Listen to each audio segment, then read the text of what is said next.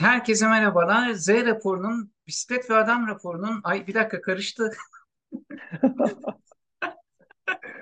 Evet, Z raporunun yeni bir bölümüne hoş geldiniz. Hoş geldin Erkan, nasılsın? İyilik sağ ol, sen nasılsın? Hoş geldi herkes yayınımıza. Bugünkü konuyu Erkan Bey seçtiler. O yüzden değişik bir konuyla karşınızdayız diyelim. Bugün yine özel gündemlerden birini yapacağız. Dünyaya iki teker üzerinden bakmak, bisikletlerden bahsedeceğiz. Mehmet'in ciddi bir tutkusu. Biraz oraları değişeceğiz bakalım neler var. Bugün ayrıca heyecanlıyız. Bisiklet ve Adam ve Mind Turkey Türkiye ortak YouTube yayınındayız. Bisiklet ve Adam diye Mehmet Dere'nin bir kanalı var. Ciddi bilgilendirici, bisikletle ilgili paylaşımları oluyor. Hatta ciddi de bir takipçi kitlesi var. Onlara da ortak bir yayınla buradan sesleniyor olacağız. Selamlar olsun hepsine.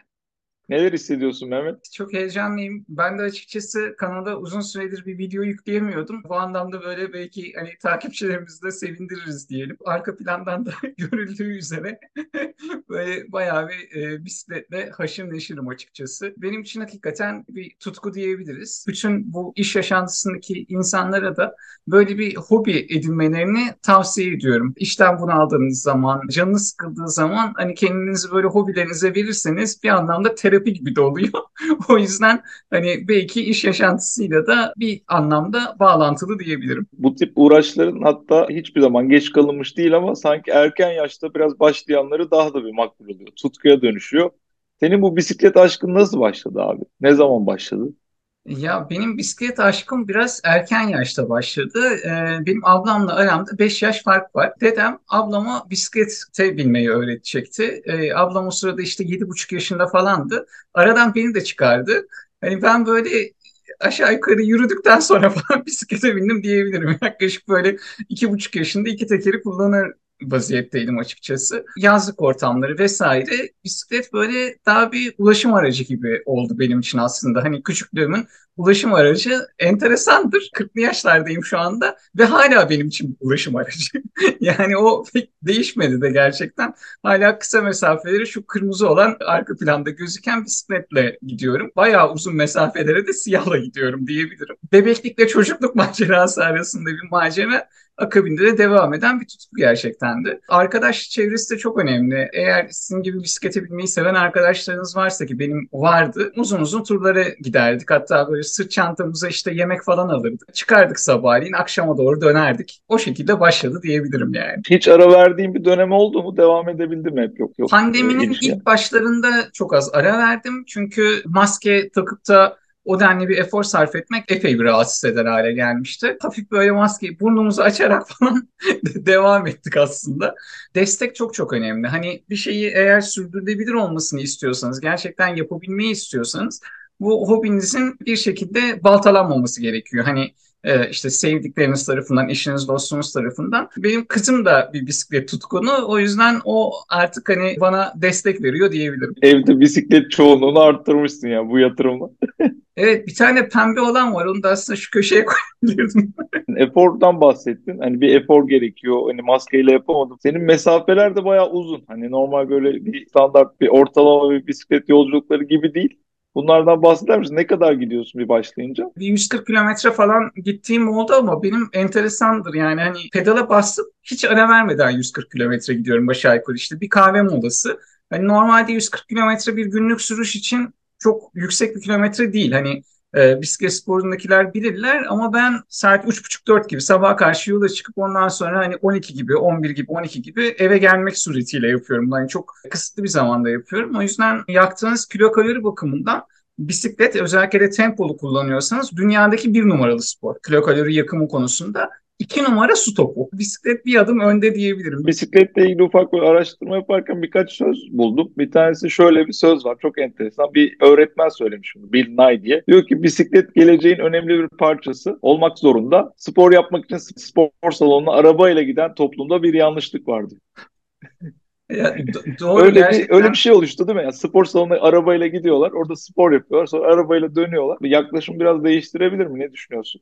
Ya gerçekten çok doğru. Orada hatta bisiklet sporunda 2'ye 3'e ayrılıyor yaklaşımlar. Mesela bir kısım bisiklette bir tura başlamaya da arabayla gidiyor. Hani Örnek veriyorum, arabaların arkalarını bisikletlere atıyorlar. Ondan sonra işte bilmem nerede bisiklet sürmeye başlayacağız diyorlar. Benim öyle de değil. Yani hani ben başlangıç noktasına bisikletle gitmeye çalışıyorum elimden geldiğince.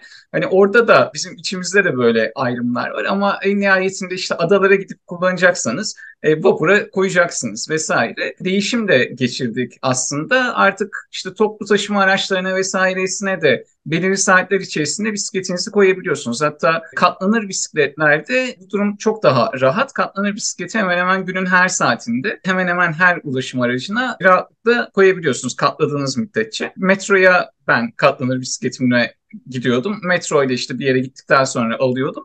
Fakat lütfen hani burada arkadaşlara seslenelim, bize böyle olanaklar verildi ama işte metronun içerisinde bisikleti açıp kullanırsanız bunu geri alabilirler. O yüzden bu konuda bilinçli olmak gerekiyor gerçekten de. Söylemişken böyle olanaklar verildi, bunlar bir hak gibi değil mi? Bisiklet yolu, işte metrodaki durumlar, bunlar aslında bir kitleyi, bisiklet kitlesini sevindiriyor artık böyle diye. Bunların da kıymetini bilmek lazım diyorsun anladığım kadarıyla. Evet, gerçekten de öyle. Hani daha henüz bir işte Belçika veya Finlandiya, Hollanda falan değiliz bu konularda. Ama çeşitli belediyelerin attıkları adımlar var. Yani benim bildiğim kadarıyla bu da belediyelerin elinde olan bir konu oluyor. Yani bisiklet yolları böyle karayollarına bağlı olmuyor çoğu zaman. Bizler de böyle bisiklet sürücüleri olarak bilinçli olursak, kaskımızı takarsak, işte sarı yeleğimiz zaten zorunlu hale geldi günler saatinde. Bunları takarak binersek bir problem yaşamayacağız. Burada bu sözlerden bir tanesi de şöyle diyor ki, bisiklet oldukça enteresan bir araç. Yolcusunun motor olduğu bir araçtır diyor. Yine bir yazar demiş bunu. Şimdi doğayla, bir yandan Mehmet Bey'in kızının da adı Doğa. Doğayla aramızda ciddi bir mesafe oldu. Yani baktığınızda çevre kirliliği, gürültü, şehrin kalabalığı vesaire. Bisiklet buna bir çözüm olabilir mi? Bisiklet bir doğayla bütünleşmenin bir aracı olabilir mi? Nasıl hissediyorsun bu anlamda? Olabilir tabii ki. Aynı zamanda hani son yıllarda böyle bisiklet satışları da patlamış durumda. Bisiklet işte eskiden çocukların altındaki bir araçken çoğu zaman 14-15 yaşından sonra böyle depolara kaldırılırken şimdi yavaş yavaş aslında gerçekten de hani belirli bir kitlenin ulaşım aracı da olma yönünde ilerledi. Bunda aslında pandeminin de çok büyük bir desteği oldu. Toplu taşımadan kaçan insanlar işte ya motosiklete yöneldiler, daha uygun fiyatlı olduğu için arabaya göre, ya da bisiklete yöneldiler. Bu anlamda o dönemde bisiklete binmeye başlayıp da şu anda hala işlerine bisikletle gidip gelen belirli bir kitle mevcut. Onları da desteklemek gerekiyor gerçekten de. Doğayla buluşmada da çok güzel gerçekten de. Özellikle ben bu konuda mesela balıkçıları çok fazla takdir ediyorum. Çok fazla da görüyorum. Hem işte Galata'da hem Yeşilköy'de vesaire. Adam oltasını katlıyor, bisikletinin arkasını atıyor. Biliyorsunuz onlar sabaha karşı böyle balık tutmaya başlıyorlar. Bisikletle gidiyor, oradan balığını tutmaya başlıyor. O anlamda hani bence balıkçılar bunun en güzel örneklerinden biri gerçekten de. Böyle iki sporu birleştiriyorlar gibi oldu. Son zamanlarda böyle hani skuterlar var. Gerçi bunlar elektrikli. Böyle değişik başka aletler var. Böyle motosikletle mesela bisiklet arası. Burada bir bisiklet deneyimi var mı? Bakış açın nasıl bunlara? Benim motosiklet ehliyetim de var. Motosiklet bende o zevki vermedi diyebilirim gerçekten de. Çünkü bisikletle bir noktaya ulaştığınız zaman aynı zamanda içinde bir zafer kazanmış gibi hissediyorsun. Çünkü hani sen yaptın onu, tamamen sen yaptın. Bunun motor gücü de sensin, bahsettiğin gibi. İşte gazı da sensin, freni de sensin. Hani insana inanılmaz bir haz veriyor. Ben açıkçası motosikletle bunu yaşayamadım. Elektrikli skuterlar, bunlar gerçekten bisiklet kadar sağlığa yararlı değil vesaire ama en azından son derece çevreciler. Yani burada bunun da altını çizmek lazım. Gerçekten de hani bisiklet ekolojik sisteme inanılmaz bir katkıda bulunuyor. Bu şekilde elektrikli skuterlar olsun, elektrikli motosikletler olsun vesaire doğayı koruma anlamında gerçekten önemli faktörler. İşte şimdi görüyoruz bunların bayağı ağırlıkları da azaldı. Yani insanlar böyle işine gidiyorlar elektrikli skuterla, sonra katlıyorlar, sırtlarını alıyorlar ve masalarına oturabiliyorlar. Bence bisikletle aynı keyfi vermiyor ama destekliyorum. Öbür taraftan da hani arabalara göre çok daha iyi. Gerçi arabalarda yakın bir zamanda elektrikliye dönecek gibi duruyor. Evet, öyle bir eğilim var. Burada ben de o skuterlara özendim. Sonra almışken spor da bir yandan yapayım diye elektriksiz aldım. Tabii yorucu olabiliyor bazen. Hani özellikle yokuş çıkamıyorsunuz vesaire. Yokuştan aşağı güzel gidiyor ama elektriksiz bir skuter deneyimi de enteresan. O da bir spor hazzı veriyor. Bu arada sırası gelmişken ben de buradan bir itirafta bulunayım. Ben bisiklet süremiyorum ya bir şekilde. Böyle çocukluktan itibaren hani şey oldu. Bugündür, yarındır, şudur, budur derken kaldı. Hani bir bisiklet alınmadı, etmedi. Böyle en sonunda bir yerden sonra şey yaparsın ya, tren kaçmış gibi hissedersin. Ondan sonra da bisiklet süremiyor olarak devam edersin hayatına. Böyle benim gibi bisiklet sürmeyenlere, süremeyenlere ya da açıkçası bisikleti olmayanlara ne önerirsin? Nasıl başlasınlar? Tolstoy'un bisikleti hikayesini okusunlar. Sen de oku. Tolstoy 67 yaşında bisiklet sürmeyi öğrenmiş. Bu hikaye de aslında bisiklet için anlatılan bir hikaye değildi. İşte hiçbir şeye başlamak için geç değildir tadında bir aslında ana fikri olmakla beraber şu anda da konumuzda çok örtüşüyor. Bisiklete bindiğiniz zaman bir miktar böyle yerden yükseliyorsunuz ve bu da işte sürüş esnasında böyle hani ya düşersen vesaire falan, korkular daha henüz yerleşmeden bisiklet sürmeyi öğrenmek çok daha kolay oluyor işte hani küçük yaşlarda, ama yaş ilerledikçe o korkular iyice size yerleşiyor ve zorlanıyorsunuz gerçekten de. Ama elektriksiz scooter kullanıyorum dedin ya mesela, orada bir dengeyi sağlıyorsun aslında. İşte bir ayağını öbürünün arkasına atıyorsun ve aslında iki tekere binmiş gibi oluyorsun. Hani inan bana bu scooter'dan bisiklete bir günde geçiliyor. O dengeyi sağladıktan sonra çok çok basit. Beyin onu bir şekilde yerleştirmiş oluyor kafaya. Spora başlayın gerçekten de, eğer yapmıyorsanız. Yapıyorsanız da uzun yıllar devam edebileceğiniz bir spor dalı bulun veya işte birini bırakın diğer spor dalına geçin. Kızım hafta sonları tenise gidiyor. Orada görüyorum yani 60-65 yaşında adamlar tenis oynuyorlar. Kimisi bisikletle gidip geliyor tenise. Hakikaten her yaşta yapılabilecek değişik sporlar var. Tolstoy olayından ben bir ilham alayım, bir deneyeyim bakalım. İlerleyen programlarda belki deneyimlerimi paylaşırım başlarsam. Şöyle bir şey daha keşfettim. Bu da enteresan. Böyle bunu duyuyordum, biraz şey yapıyordum ama okuyunca daha değişik şeyler buldum bununla ilgili. Diyor ki bir söz yine, bisiklet kadınların özgürleşmesine dünyadaki diğer her şeyden daha fazla katkı sağlamıştır. Bunu biraz okudum. Enteresan şeyler var. İlk defa kadınlar görünür olmaya başlamışlar birçok ülkede. Pantolon giymeye başlamışlar. Ondan önce hep etek mecburiyeti gibi bir durum varmış falan. Nasıl bakıyorsun? Buna var mıydı bununla ilgili daha önceden fikrin? Yani duymuş muydun? Tarihte iki tane önemli hani buluş var. Bu kadınların daha çok toplumsal yaşama ayak uydurması ve katkıda bulunması anlamında. Gerçekten de birincisi bisiklet. Bu da neden olmuş? Yani onun da hikayesi oldukça enteresan. Savaşlarda ülkeler birbirlerine saldırırlarken ilk hedef alınan noktalar otomotiv fabrikaları. Ya çünkü neden? Savaş zamanında otomotiv üreten fabrikalar askeri araç üretimine geçiyor, işte uçak olabilir vesaire. O yüzden de önce onlar bombalanıyor. Savaştan sonra da hani bir fabrikanın tekrardan inşa edilmesi, yapılması vesaire bir miktar zaman alıyor. Savaştan sonra ya eski savaş öncesine göre daha primitif otomobiller sahnede oluyor. Yani daha işte uygun fiyatlı vesaire. Bu arada tabii savaş aynı zamanda yokluğu da beraberinde getiriyor. Yani işte ekonomiler çok. İtalyan Bianchi firması savaş döneminde İtalyan askerlerine bisiklet üretmeye başlıyor. Cepheye daha rahat gitsinler diye. Savaşlardan sonra bisikletler çok fazla piyasada ve kadınlar da bisikletlerle beraber toplumda oluyor. Biri bisiklet dediğin gibi, ikincisi de Vespa. Hani bu İtalyan kült haline gelmiş olan motosiklet.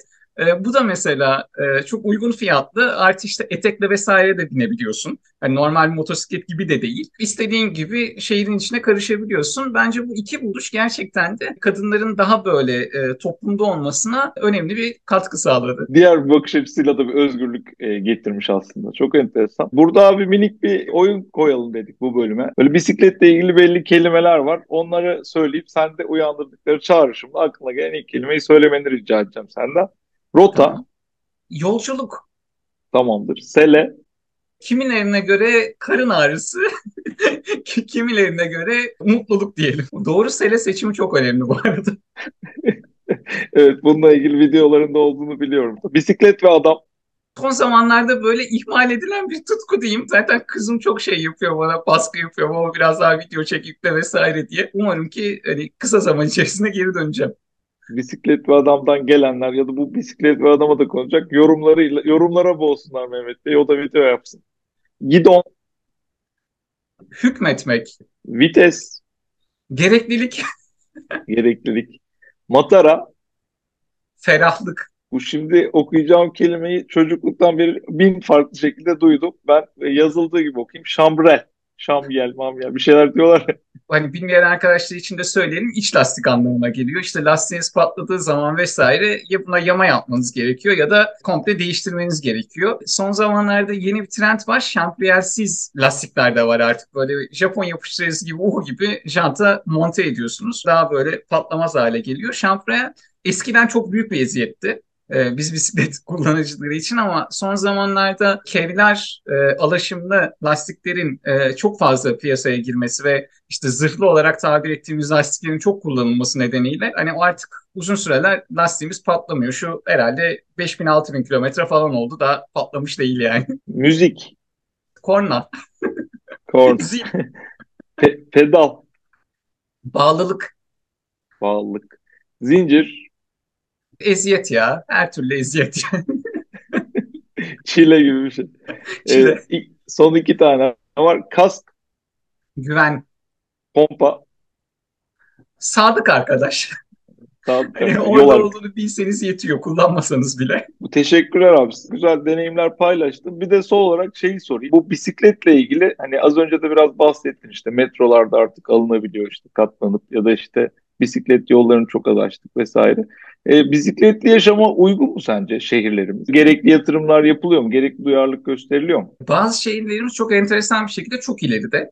İşte Konya gibi mesela. Konya bisiklet başkenti Türkiye'de. İnanılmaz güzel bisiklet yollarımız var. Enteresan, hiç bilmiyordum.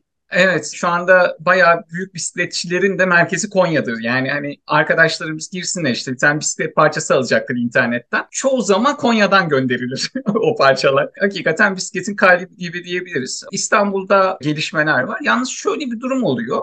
Şimdi bir bisiklet yolu yapmak var. Yani bisikletler için ayrı yollar yapmak var ki işte bunu Amerika'da çok fazla örneği var. Amerika'da hemen hemen şehrin içerisinde yani bisiklet yolu tamamen ayrı bir şerit halinde gidiyor. İşte hatta troley falan da deniyor buna, böyle o yol şeklinde. Türkiye'de çoğu zaman normal şehir içindeki hani asfalt yolları işte bisiklet güzergahı, bisikletliye yol ver gibi tabelalar koyuyorlar. Aslında hani oraya bisikletlinin gelmesiyle beraber yol daha daralıyor araçlar için. Buradan da yetkilileri sesleniyorum. Hani bir çizgi çekilse vesaire, bisiklet yolu olsa, hani şeritte böyle bisikletliye yol ver şeklindeki yazılar yerine belki çok daha güvenli bir şekilde kullanacak bisiklet severler. Çünkü hani illaki bir noktada eğer ki güzergahınız uzunsa sahil yoluna, E5'e vesaire bir yere bağlanıyorsun. Yavaş yavaş uygun hale geliyoruz diyelim. Konya örneği ilginçmiş. Demek böyle iyi uygulamalar var. Onları da örnek alsalar iyi olur sanki. Şehirlerin yapısı da çok önemli. Bisikletin en büyük düşmanı, en büyük iki düşmanı diyelim. Birincisi karşıdan gelen rüzgar veya yanlardan gelen rüzgar. İkincisi eğim. Sizin arabayla pek hissetmediğiniz o eğimler, işte yokuşlar, dik tırmanışlar bisikletler için zulüm. Dolayısıyla Konya'da biliyorsun biraz daha düz bir şehir. Hani baktığınız zaman o anlamda daha rahat oluyor tabii. Ama İstanbul Yeditepe. Coğrafi bir avantajı var Konya'nın. Evet, kesinlikle. Anladım. Kesinlikle. Ama olsun, yine de bu avantajı yatırımla da sanki iyice perçinlemişler. Valla ağzına sağlık Mehmet. Teşekkür ederiz. Yani bisikletler için, bisiklet severler için ya da bisikletle ilgili merak ettiği bir şeyler olanlar için böyle ilginç bir sohbet oldu. Bisiklet ve Adam kanalında da yayınlanacak. Bu Mind Turkey Türkiye'den izleyenler Bisiklet ve Adam kanalına da bir yandan abone olabilirler. Orada ciddi bilgiler var. Hani Mehmet Bey bir süredir çekmediğini söyledi ama öncekiler bile ciddi anlamda birçok konuda işte modeller, işte belli ekipmanların seçimi, belli bisiklet severlerin karşılaştığı sorunlar gibi pek çok paylaşım var orada. Tolstoy'un yaşına gelmeden başlamanıza vesile olur diyoruz. Tersi de mümkün. Yani hani benim kanalımdan Mind Turkey Türkiye'ye de hani aboneler gelip kanalda kendi işini yapan büyük bir kitle var açıkçası. Zeynep Poyru'nun tavsiyelerine de ihtiyaç duyabilirler. O sebeple etkileşim bence karşılıklı olabilir diyeyim. Bisiklette de, işletmelerde de o zaman gidonu elden bırakmayın diyelim. Öyle noktalayalım. Diğer yayınlarda görüşmek dileğiyle. Görüşmek üzere.